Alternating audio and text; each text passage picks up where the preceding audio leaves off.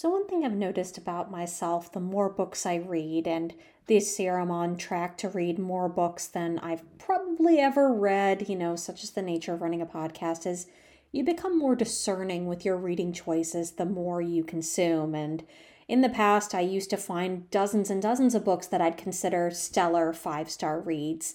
And the older I've gotten and the more I read, the less that seems to be the case. I'm much more discerning with my reading. I find a lot more things to nitpick, but I'm also pretty good at picking out things that are to my taste, so I don't get a lot of duds either. And this year, it took me until the very first week of April to read a book that I gave a full five stars. And that book is the one we're going to talk about today. Join me as I talk to Nahid Firoz Patel about Real Life by Brandon Taylor. Welcome to your favorite book.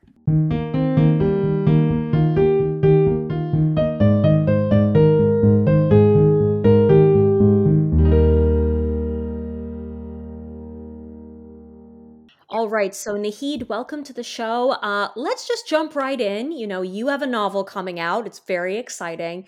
Can you first start out by telling us a little bit about yourself as a writer and maybe a little bit about your book?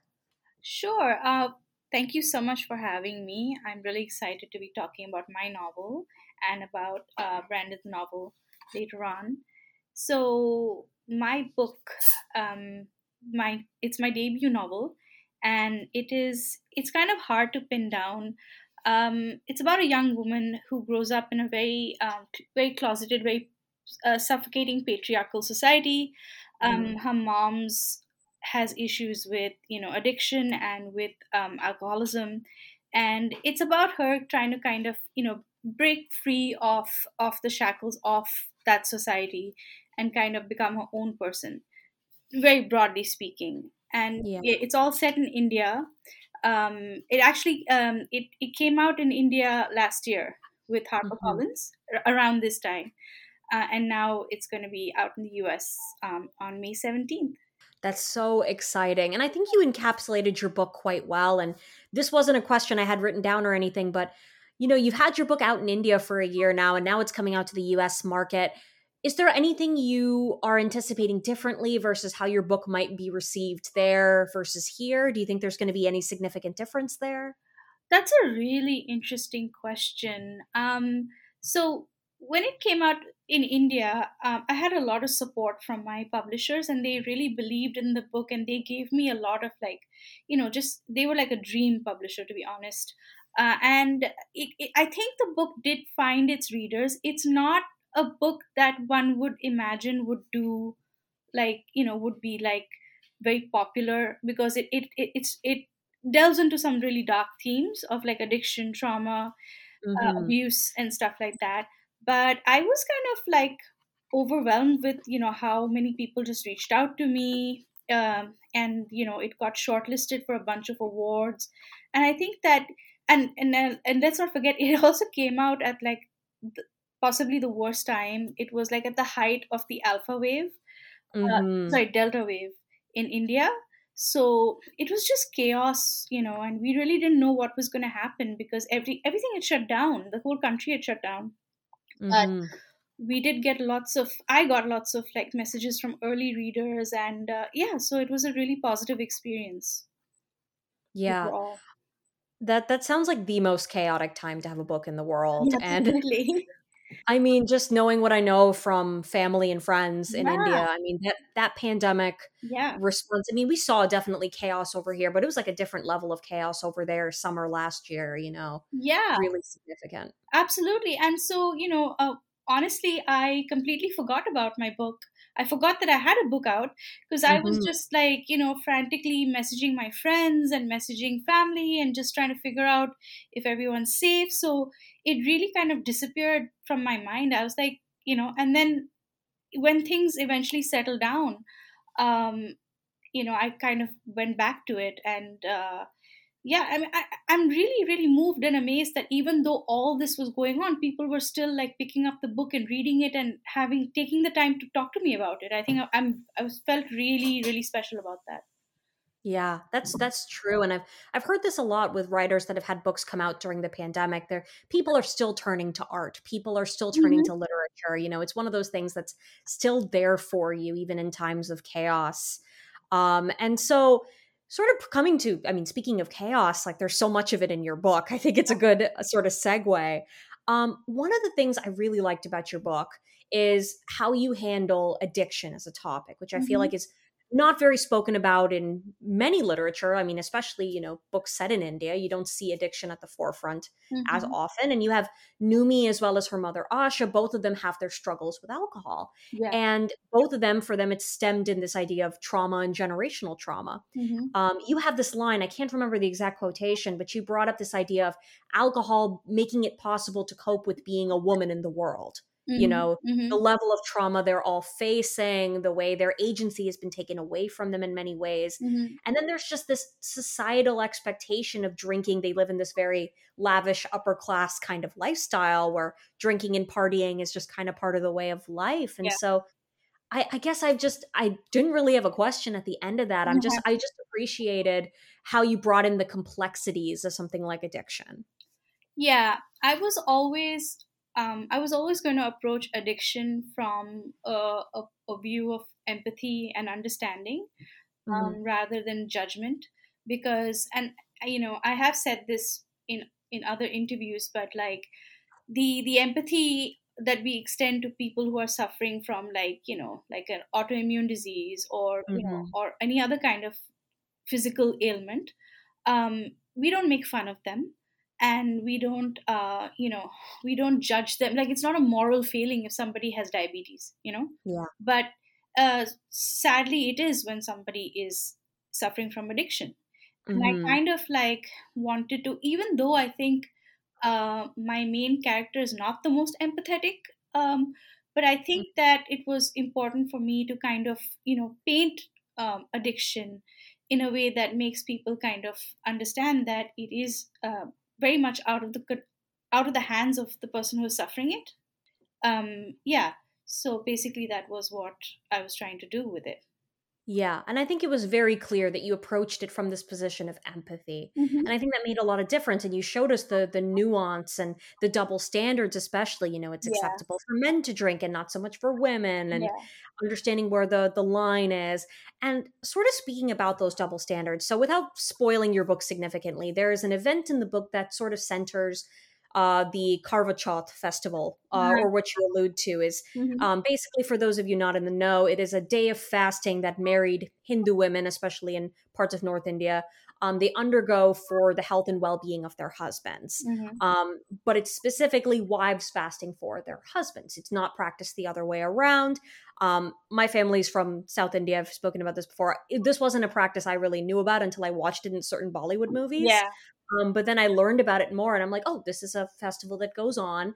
And in those movies, I'm trying to remember. I think DDLJ has a scene that features it. I or I might be mistaken. It might be a different movie, mm-hmm. but it's portrayed as this very you know romantic loving sacrificial thing to do for someone um, but you show us sort of the darker patriarchal side of that and i guess my question for you is do you think this is a festival that is inherently sexist or does it come down to whether you're willingly participating or feeling pressured into doing so?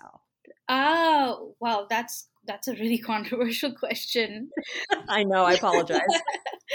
um, so I'm also from a part of the part of India that it's is not that um, prevalent. You know, I'm not. I'm from like Maharashtra, uh, mm-hmm. close to Mumbai. So it wasn't like a thing. I didn't see it like really growing up. Um, but yes, it has been kind of romanticized and, you know, really, um, uh, you know, it's it's a thing in a lot of Bollywood movies. DDLJ, yes, did did have that uh, scene where you know Shah Rukh Khan and and Kajol are like uh, doing it in secret because yeah. yeah. you know she's supposed to be engaged to somebody else. But I think that um, you know there are ways. I think everything can be interpreted like in a patriarchal way or like you know in a, in a more uh, in a more equal way i know mm-hmm. people who both have do the fast together like both the spouses um, mm-hmm.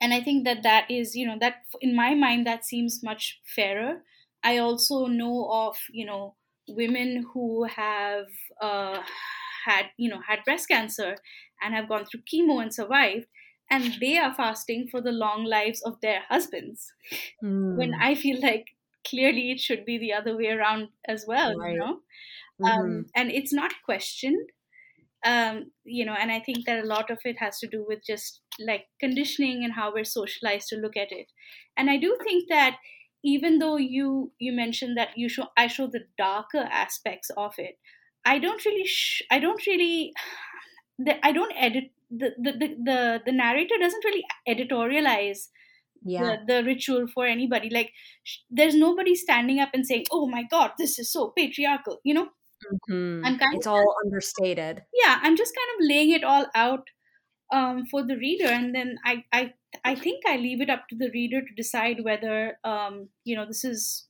this is okay or is it is it Mhm. mis- misogynistic so i do think that i leave that space I, i've tried really hard in this book to leave as much space as i can for the reader to insert themselves Mhm. and um, and that's a chancy thing to do because sometimes the reader gets it and then sometimes they're just like no i need i need more you know i need Mm. more i need to be led somewhere like i need Yeah. more guidance in understanding what's going on but i i definitely tried to take a step back and you know i tried not to put my hands on the scale for any of the any of these scenes including Yeah. the including the karva chauth scene the wedding scene so yeah I think that's a great way of putting it. And you're right that there is space in the book to interpret as you will. And I think that leads nicely to what I was thinking. And I've spoke I've asked a lot of my South Asian guests, especially those who are writing somewhat in a Western context, is there a pressure to over explain, you know, the cultural traditions, or is there this idea that, you know, I'm going to lay it out as is and it is up to the reader to learn and to interpret and it's not my job to educate. I'm here to tell a story. Do you feel that, you know, the fact that this book came out in India first and then now is coming out in America, you know, sort of as is, do you think that sort of changed your overall approach as you were writing it or was the story meant to be told this way from the beginning? Um, so it's not coming out as is. The the the US edition is slightly different from the Indian Oh. edition. So it did it did go through a round of um you know another round of edits but it was more honestly i didn't it wasn't like i went back in to like explain things or you know kind of exoticize or perform in any way it was more Mhm. about just you know tightening the language more or just getting things down the it I, I felt really fortunate because like I got a second chance because I had all these things that I wanted to add in in terms of just Mm. like scenes or something, and I got a second chance to do all of that. Um, you know, and so I did that, and I ha- I had a I have a lovely editor. I can't say enough good things about her, and she was really like you know the kind of person who would not be like, oh, you need to, you know, italicize this or you need to explain that. It was just okay, you Mhm. just lay it out, and if people get it, they get it. You know. Yeah. We all have Google. We can all look things up if we're uh, confused, you know? Yeah, exactly. Yeah. You know, And I'm really glad you did that. You really did give I, I I've spoken before. I have the pet peeve of when things are overly italicized and overly explained. yeah.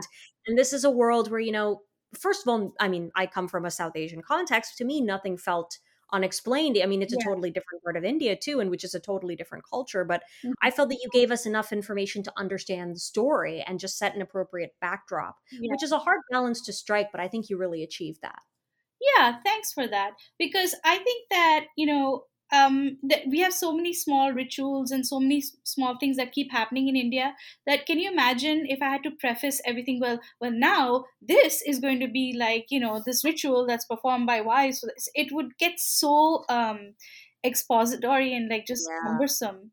Um, Yeah, tedious. tedious. yeah, exactly. So I, I definitely, you know, want to just dive into it yeah. um, every single time.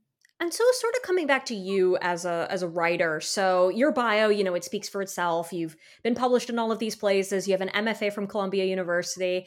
And I have a lot of, you know, aspiring writers who listen to the show. And I question I hear all the time or hear from people who are writing is to MFA or to not to MFA. Wow. Can you speak a little bit about, you know, what motivated you to pursue an MFA and what that experience was like for you? Okay. Um so MFA but with caveats, right? Oh, Yeah. okay. so I was um really I I again I felt really fortunate because I went to an MFA program which had a lot of, you know, POC uh, mentors and writers and like successful writers.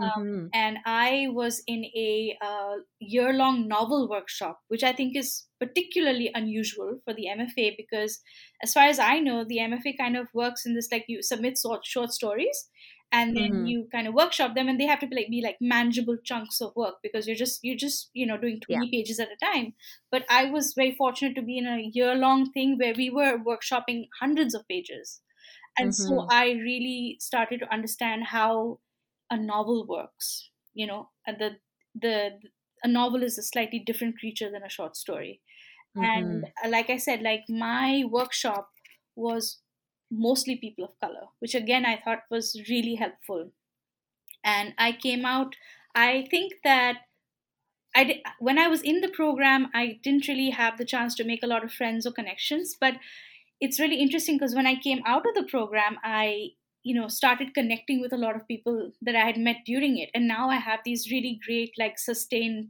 friendships. And I think it's great to find mentors, but like your peers are sometimes going to be your best mentors.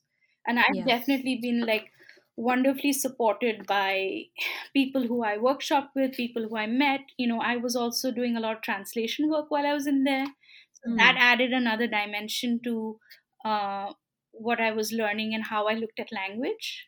Because I never thought of myself as a, even though I'm I'm fluent in two languages, but you know somehow you just take Hindi as like oh it's Hindi. you don't think of it as like oh I'm fluent in Hindi, you know, which is a thing Right. um, but i did it just like translating is so amazing in how it changes how your brain looks at language so i was really glad to have got that um, you know that opportunity as well so yeah i think that and like i said like if you want to do an mfa like make sure that it meets certain needs that you have Mhm. um, I, I love that nuanced response because you're right. There's no one size fits all MFA program. mhm, I like that you pointed out what was important to you the ability to workshop larger pieces of work, you mhm, know, and suit your style as a novel writer. mhm. And also, I mean, as we're going to get into with real life, you know, the need to sort of be surrounded by people who can relate to your experiences as a person of color. Because yeah as we see in real life, as we talk about, there's a flip side to the being surrounded by whiteness. oh yeah And MFAs kind of have this reputation of being a majority white kind of program where POC voices can be minimized. And so I'm glad, you know, I'm so glad for you that you found a space that really honored your perspective and was surrounded by like minded people. Oh yeah, definitely. And uh, you know, they were they were not South Asians. They were like they were Right. POC, but from other like you know other ethnicities. And it was um it was astounding because they got so many of the small nuances. And honestly, I Mhm. think I've been really in a way fortunate because even though you know my early readers were not quote unquote desis or Indians.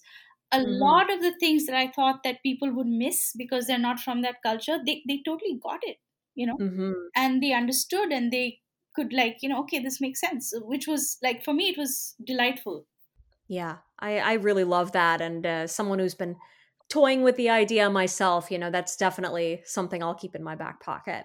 Mhm. Um, and so now I want to bring this over to real life, which is the book you chose for today's episode. And as we were talking about before, this is kind of a first for the podcast, you know, having the book of a former guest now being the subject of a discussion. Because for my longtime listeners, we had Brandon Taylor on the show back in June of 2021. He talked about Persuasion by Jane Austen. It was a wonderful episode. It was great to talk to him about his short stories and about just his work in general. And now we're sort of diving into his debut novel, which I was shocked when he told me he wrote this novel in five weeks. I was like, Are you kidding me? Like, this is a masterpiece. You wrote this in five weeks? Like, blew my mind. Um, but to provide everybody with a bit of a summary, as always, we try to avoid spoilers, but just a little summary um, for those of you who may not have read the book. So, Wallace is a Black queer PhD student at a Midwest university. He is surrounded by whiteness and enveloped by the traumas of his past. And over the course of an eventful weekend, Wallace can no longer remain distant from his peers and he can't deny a series of events that have made him who he is, in a sense. And to put things bluntly, shit hits the fan. So that's essentially sort of a broad stroke summary of this book, but it's it's hard to encapsulate because to me this is a book that's less about the the events and more about the writing. It's more about the tension, more about the detail. Mm-hmm. Um, but before we dig into some of the specifics, um, Nahid, can you tell us a little bit about when you first read this book and what you remember your impressions being?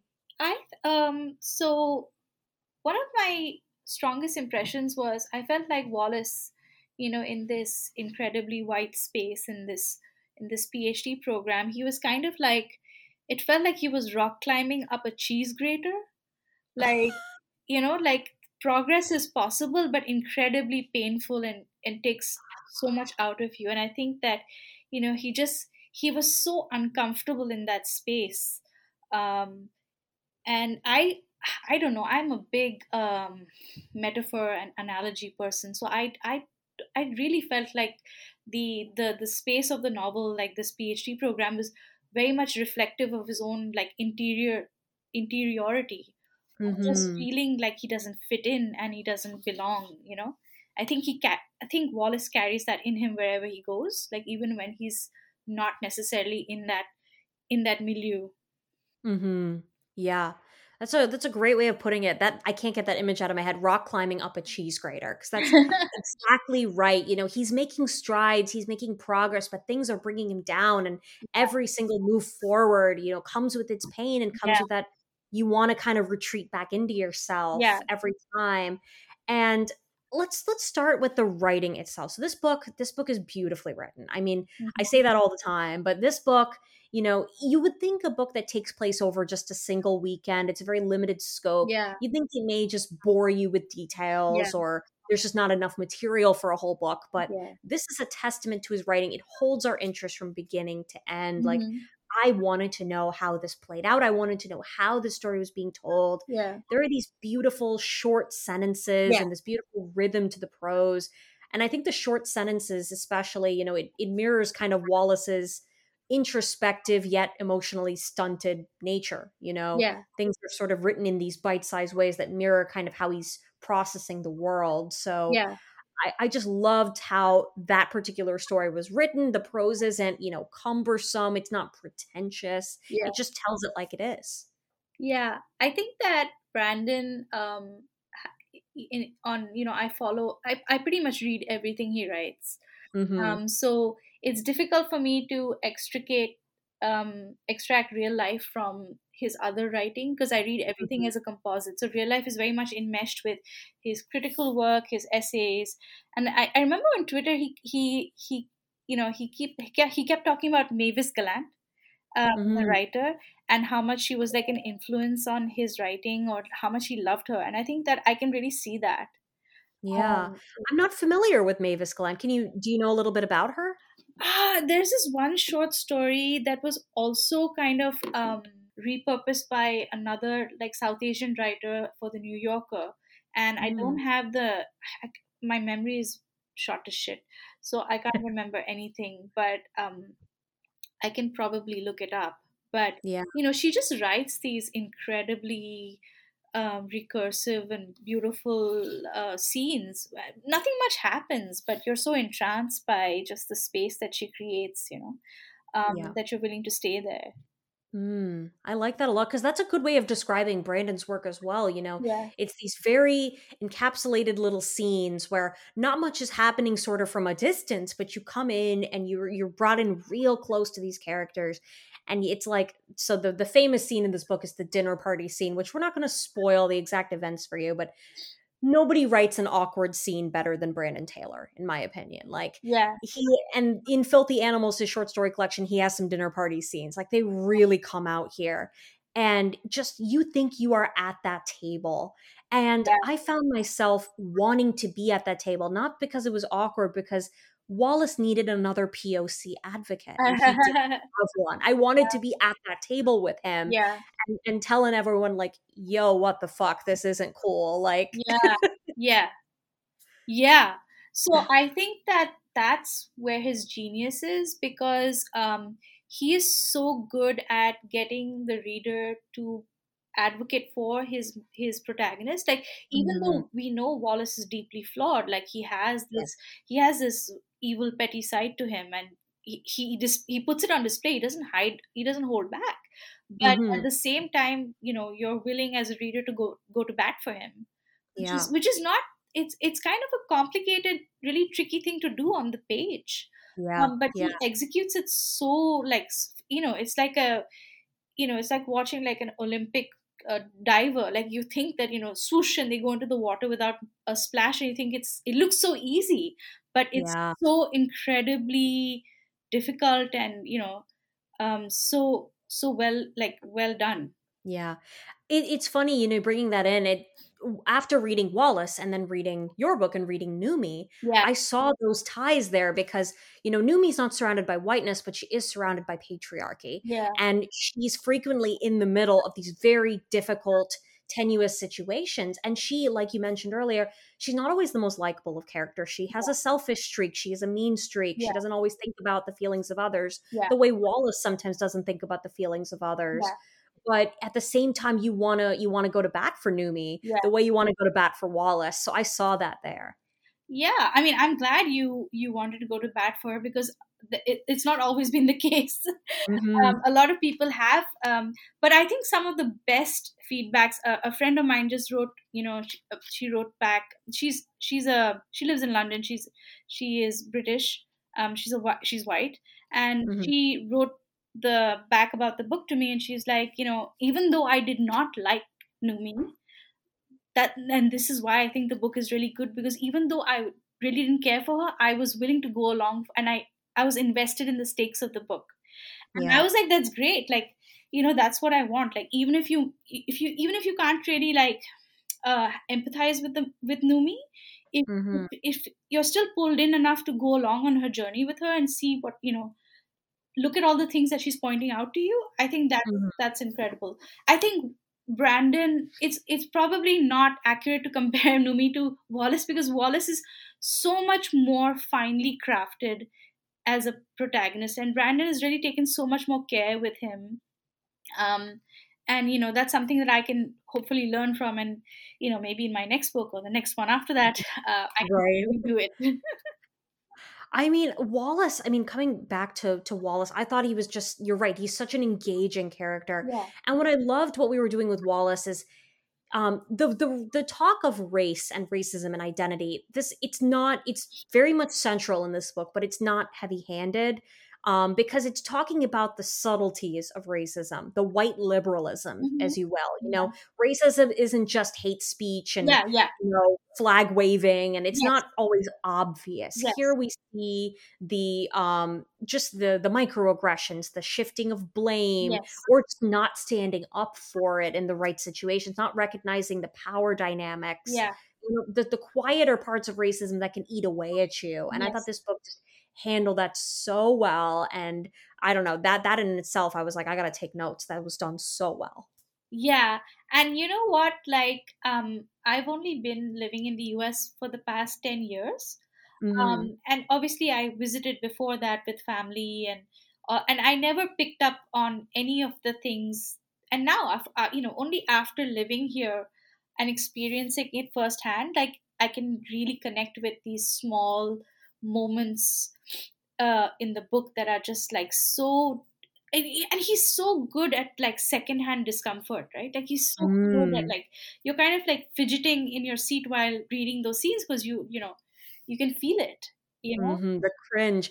The cringe is real you know? It's it's and it's a good cringe though because you, cringe, you, yeah. you feel it you feel it in your body and it, it was just done so well and I, I would say you know this book carries its tension throughout. If i had any criticisms of this book i thought the ending was a little weak Uh-huh. um, but that might have just been because some of the middle was so stellar that the ending just kind of ended a little weakly. Yeah. But this isn't a book that you know it it doesn't have like huge narrative highs and lows. Yeah. it's very quiet. Yes it's very understated Yeah. but it has that special power in it which i thought was you know fabulous. Yeah and it, to be to be fair it's a difficult book to end. Like how do you end something like that you know? Exactly. so it's it's kind of like really hard to like kind of have a you know tie things up in a neat little bow. So i can kind of you know understand why we one would feel that way about the end. Yeah. And so many of the other characters i know we've talked a lot about wallace but so many of the other characters stood out as well. I mean you mm-hmm. have miller for example and Yeah. miller is I don't know how to he's Yeah. clearly like deeply hurt and deeply flawed, but at the same time, you know this isn't a great situation. Yeah. And it, it was just so complex that like it's hard to just you can't put anybody in this book into a good guy or bad guy box not even Wallace Yeah. really Yeah. and everybody's in she even even Dana who like feels Yeah. very much in a bad guy box Yeah. like you can see nuance there and yeah. That I don't know I thought that was just beautiful even in a book that's so focused on the interiority of one character Yeah. we still get the sense of all these other characters too Yeah. Yeah.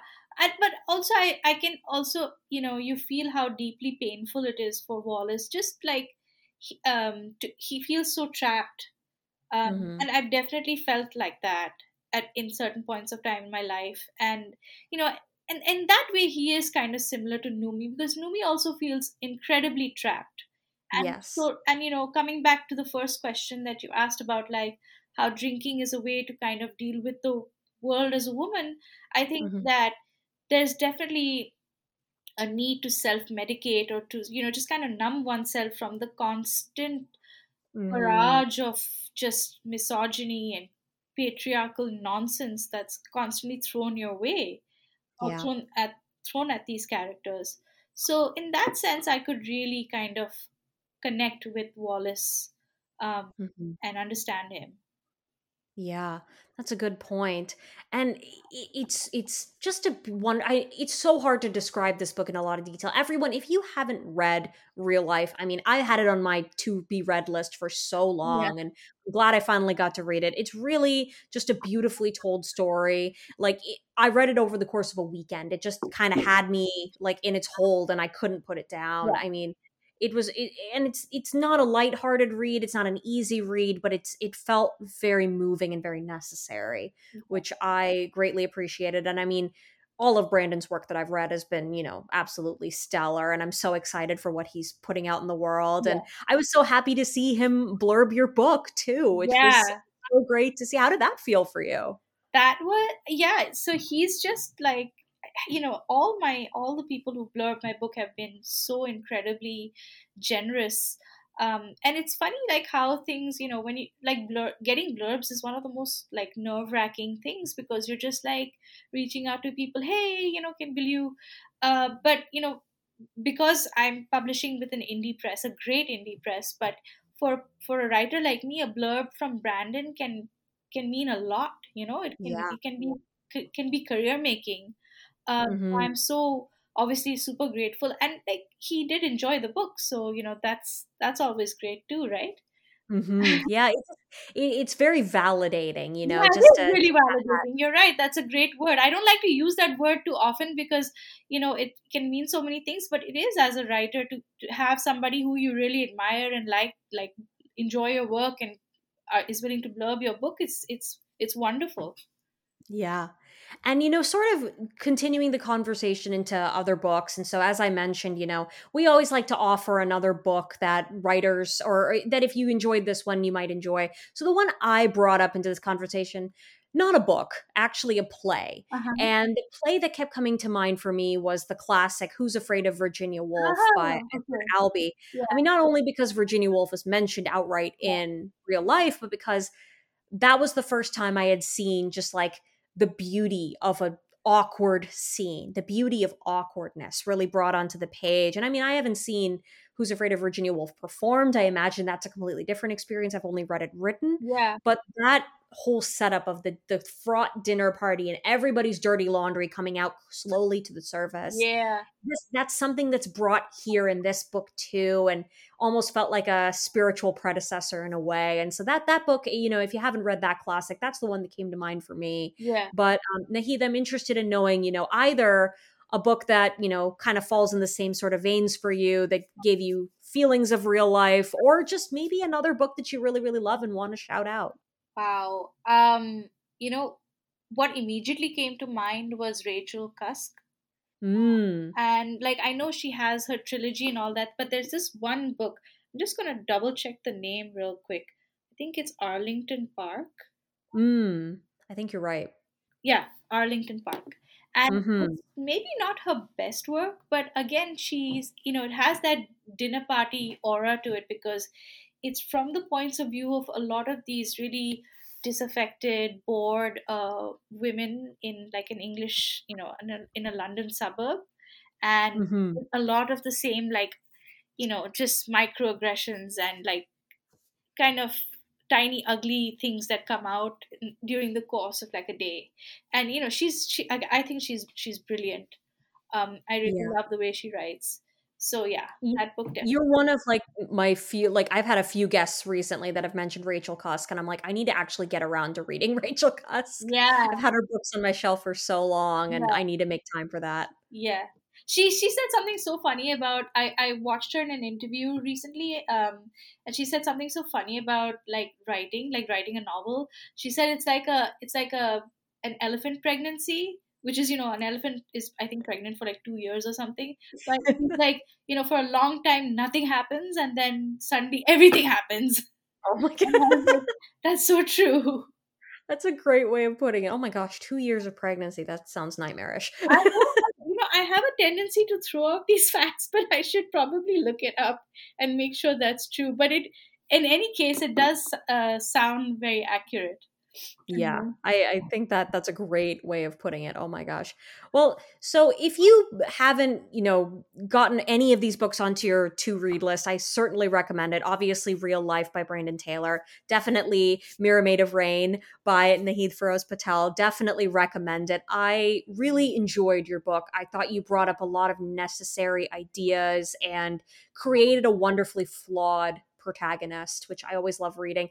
I love fraught mother daughter relationships. Your book Mhm. was giving me um, almost burnt sugar by Avni Doshi vibes, Yeah, which is another book I really loved that had these difficult mother daughter relationships. yeah, Um, I love seeing those themes being explored more. They're really interesting to read about. And I'm, I'm so happy for you. I'm so glad that your book is, you know, making its international debut here in the United States. yeah. And um, Naheed, if everyone's looking to find you, where can we find you and your book? Um, so I'm on Twitter. Um, I think my Twitter handle is Naheed Phiroze, and I'm Mhm. also pretty active on Instagram where I'm na- at Naheed Phiroze Patel. Um, and you know, yeah, I'm pretty much always online, so you can always like. And I'm also I'm trying out this whole Goodreads thing. So I finally got like my author page, and I'm still learning like about it. Mhm. And I'm a little I'm a little terrified of Goodreads, but like I'm really want I really think it's a great way. Maybe I can try and engage with readers or answer questions because I really want to kind of you know use the book as a as a means to kind of understand what people are uh, reading and what they're looking for uh, while reading because I Yeah. think that's so interesting. And like you know th- the the reason it's called a mirror made of rain is because I I feel like that books are a mirror like when we read we're just looking for ourselves essentially in a book Mhm. and i really wanted uh, like i said earlier I, I wanted to create enough space uh, in the book for the reader to kind of find themselves in it in some way Yeah. I, I think it was a very fitting title. I mean, the that imagery definitely came out on the page, and I, I'm happy you're on Goodreads. But you know, as someone who podcasts and is privy to reviews, like don't get too bogged down in reviews. yeah yeah, yeah. I know yeah that's that that terrifies me you definitely find your boundaries and find your space. But everyone definitely check out Mirror Made of Rain. We'll have links to buy it in the show notes. And Naheed, take you thank you so much for your time. This was much appreciated. thank you this was great i had such a good time And thank you all for listening. If you like the show, please let me know about it. Every single podcast platform has a way to rate and review Apple, Spotify, Google, what have you. Give us five stars. It really does help out, and it mostly just helps my ego, let's be real. Um, some housekeeping details. Next week will be our May Short Story Book Club episode, and we are coming back to the world of actual short stories. We're talking about Inventory by Carmen Maria Machado with f- former guest Reina Patel. And so there will be a link to the story in the show notes. If you haven't read it before, trust me, you want to read the story before tuning into the episode. It's really short and well worth your time. So that'll be next Thursday. And then you can follow the podcast on Instagram and Twitter at YFB Podcast. And uh, well, I think that's it. Have fun and happy reading.